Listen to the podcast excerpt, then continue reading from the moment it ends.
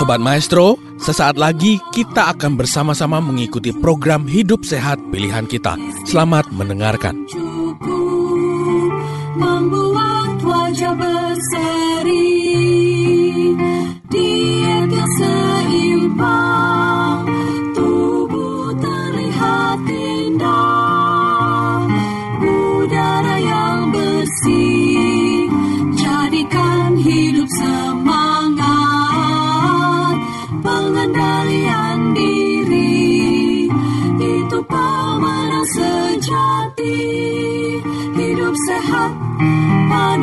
Tuhan hidup sehat sangat berharga.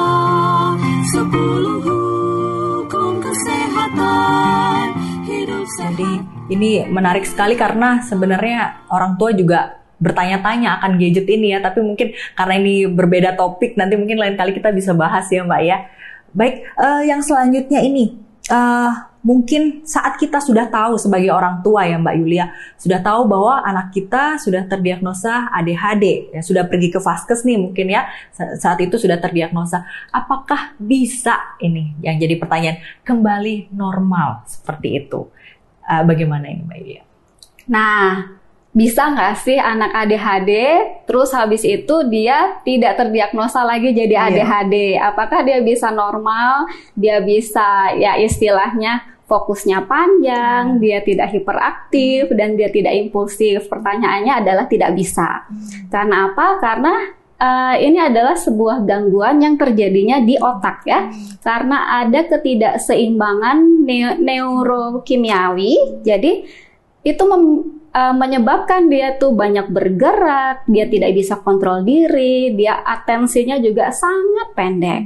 Jadi untuk kembali benar-benar seperti anak normal itu tidak bisa. Tapi ketika kita bawa anak kita ke fasilitas layanan kesehatan, dia diberikan treatment yang tepat, itu akan mengurangi gejala-gejala yang tadi muncul dan itu akan melatih dia supaya lebih adaptif lagi. Jadi yang tadinya mungkin eh, dia hanya bisa memperhatikan itu satu menit, oh mungkin dia bisa nambah ke dua menit gitu.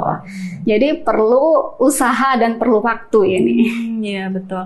Ah, kalau begitu apakah anak dengan ADHD ini membutuhkan sekolah yang khusus? Misalnya seperti itu atau boleh nggak masuk ke sekolah reguler seperti anak-anak kebanyakan? Gimana nih Mbak Yulia? Ya, bagusnya ketika memang kita mampu untuk menyekolahkan di sekolah yang khusus dan memang ada fasilitasnya itu baik. Gitu kan? Tetapi bisa juga anak ADHD itu masuk ke sekolah reguler. Karena sebenarnya IQ-nya dia itu normal rata-rata. Bedanya adalah dia tidak bisa kontrol perilakunya. Jadi biasanya nih yang eh, yang saya lihat ya kalau di luar negeri kalau yang lain itu duduk ya, duduk di kursi dan uh, menulis di meja. Kalau anak ADHD itu dikasih meja yang berdiri gitu, terus di bawahnya itu uh, kayak ada ayunan, jadi kakinya itu dia terus bergerak. Atau enggak dia duduk di kursi bola. Karena memang dia butuh untuk menyalurkan energinya kayak gitu. Jadi pinter-pinternya sih gimana orang tua dan guru bekerja sama supaya anak ADHD ini juga bisa terfasilitasi ya dalam perkembangan akademik kognitifnya di sekolah. Iya. Karena uh, bisa dikatakan sebenarnya IQ-nya normal ya. Jadi Iya, normal. untuk masuk ke sekolah sebenarnya nggak ada masalah. Hanya dia pasti akan berbeda dengan teman-temannya yang lain karena dia uh, super aktif ini ya, maksudnya Iya. hiperaktif ini ya, seperti itu.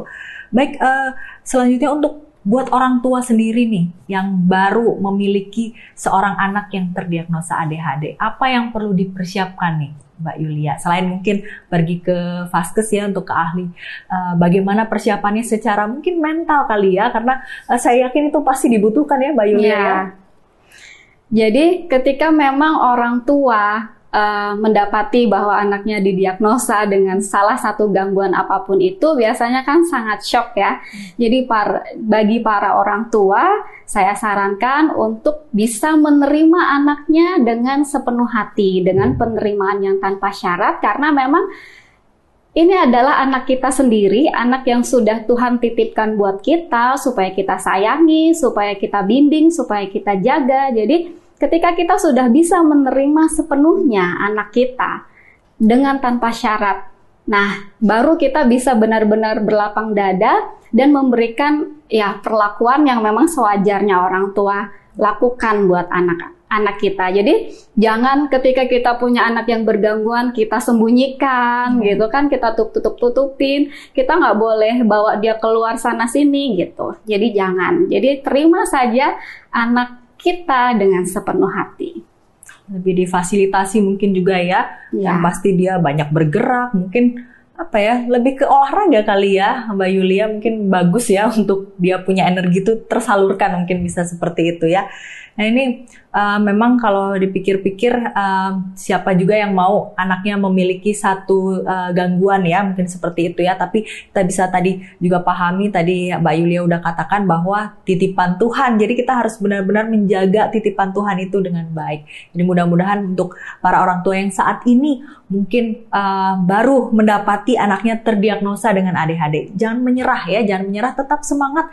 Saya yakin uh, Bapak Ibu pasti bisa melakukannya dengan baik ya apalagi nanti uh, kita nggak pernah tahu karena IQ-nya ini kan uh, uh, bisa dikatakan normal sebenarnya ya kita bisa aja mungkin dia punya potensi-potensi yang baik Betul, juga ya. di mana-mana.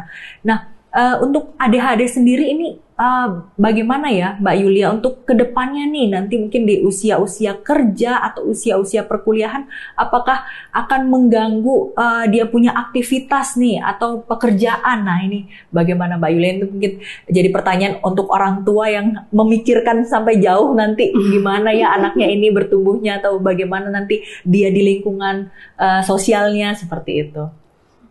Baik, jadi ADHD ini kan memang akan terus melekat ya sampai usia berapapun itu. Jadi ketika uh, dia sudah beranjak dewasa ya, dia hiperaktifnya mungkin akan berkurang. Jadi termanifestasinya berbeda. Kalau dulu mungkin dia lari-lari, manjat pohon, dia paling uh, sukanya ketik-ketik kayak ketuk-ketuk di meja atau enggak uh, kakinya goyang-goyang gitu. Jadi hiperaktifnya memang akan sangat berkurang. Hmm. Tapi untuk impulsivitasnya dan untuk inatensinya masih tetap melekat. Hmm. Misalnya dia akan mudah lupa ketinggalan barang-barang penting, kunci mobil kah, kunci motor, handphone, bisa ketinggalan di mana yang dia nggak ngerti. Hmm. Dia bisa juga uh, melupakan untuk bayar tagihan, lupa akan oh ternyata aku ada janji nih dengan orang lain gitu.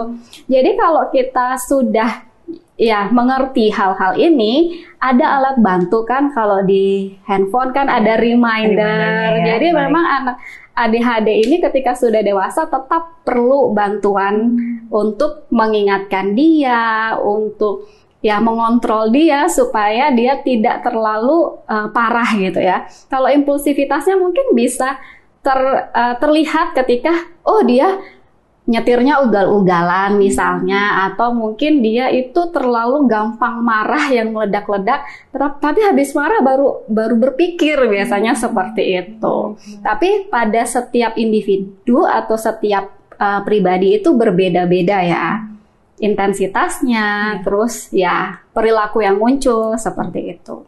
Baik, terima kasih banyak nih.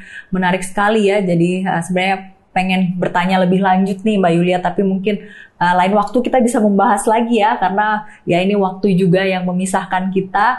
Jadi mungkin uh, untuk uh, penutupan dari uh, acara kita ini mungkin boleh uh, diberikan closing statement dulu kepada uh, pemirsa yang menyaksikan tentang uh, hiperaktif ini. Silakan.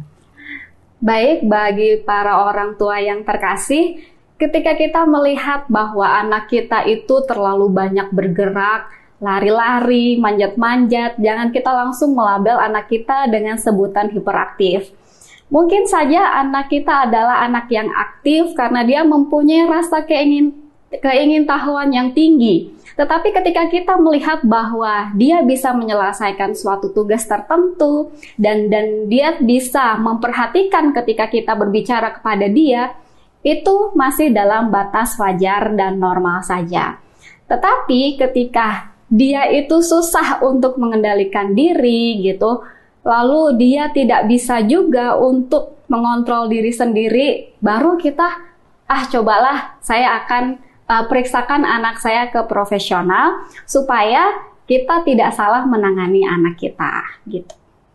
Baik, terima kasih banyak uh, Mbak Yulia untuk waktunya dan juga uh, ini ya ilmunya. Saya yakin ini sangat bermanfaat dan uh, kita nggak bisa bayar nih Mbak Yulia ini dengan ilmu-ilmunya yang sangat banyak dan baik ini kita diberikan secara gratis. Terima kasih banyak. Sama-sama Mbak Dewi. Semoga Tuhan memberkati juga dan Amin. lain lain waktu kita bisa berbincang lagi ya Mbak Yulia ya terkait uh, hal-hal yang lain yang saya yakin uh, pasti juga menarik nih seperti itu. Baik terima kasih sekali lagi. Uh, baik Bapak Ibu uh, pemirsa yang menyaksikan, terima kasih banyak sudah bersama-sama dengan Bincang Sehat bersama Rumah Sakit Advent. Bagi Bapak Ibu yang rindu untuk bertanya, memang uh, kita tidak secara uh, langsung untuk uh, memberikan ya kolom uh, untuk bertanya, tetapi Bapak Ibu bisa menghubungi nomor dari administrasi kami yaitu di 081 220 888 132. Apabila ada pertanyaan, sekali lagi saya uh, akan uh, memberikan nomor telepon yang boleh uh, diberikan kepada Bapak Ibu agar Bapak Ibu bisa bertanya lewat nomor berikut, yaitu 081 220 888 132 dan kami akan berusaha untuk bisa menjawabnya.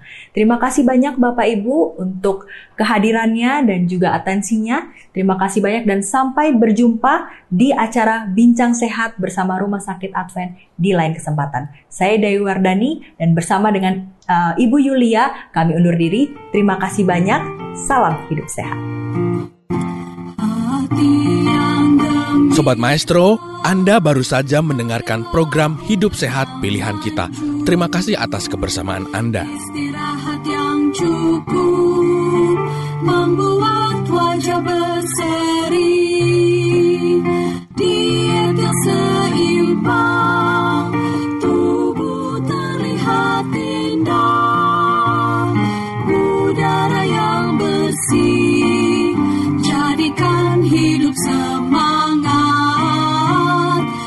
pengendalian diri. Itu pemenang sejati. Hidup sehat anugerah Tuhan. Hidup sehat sangat berharga. Sepuluh hukum kesehatan. Hidup sehat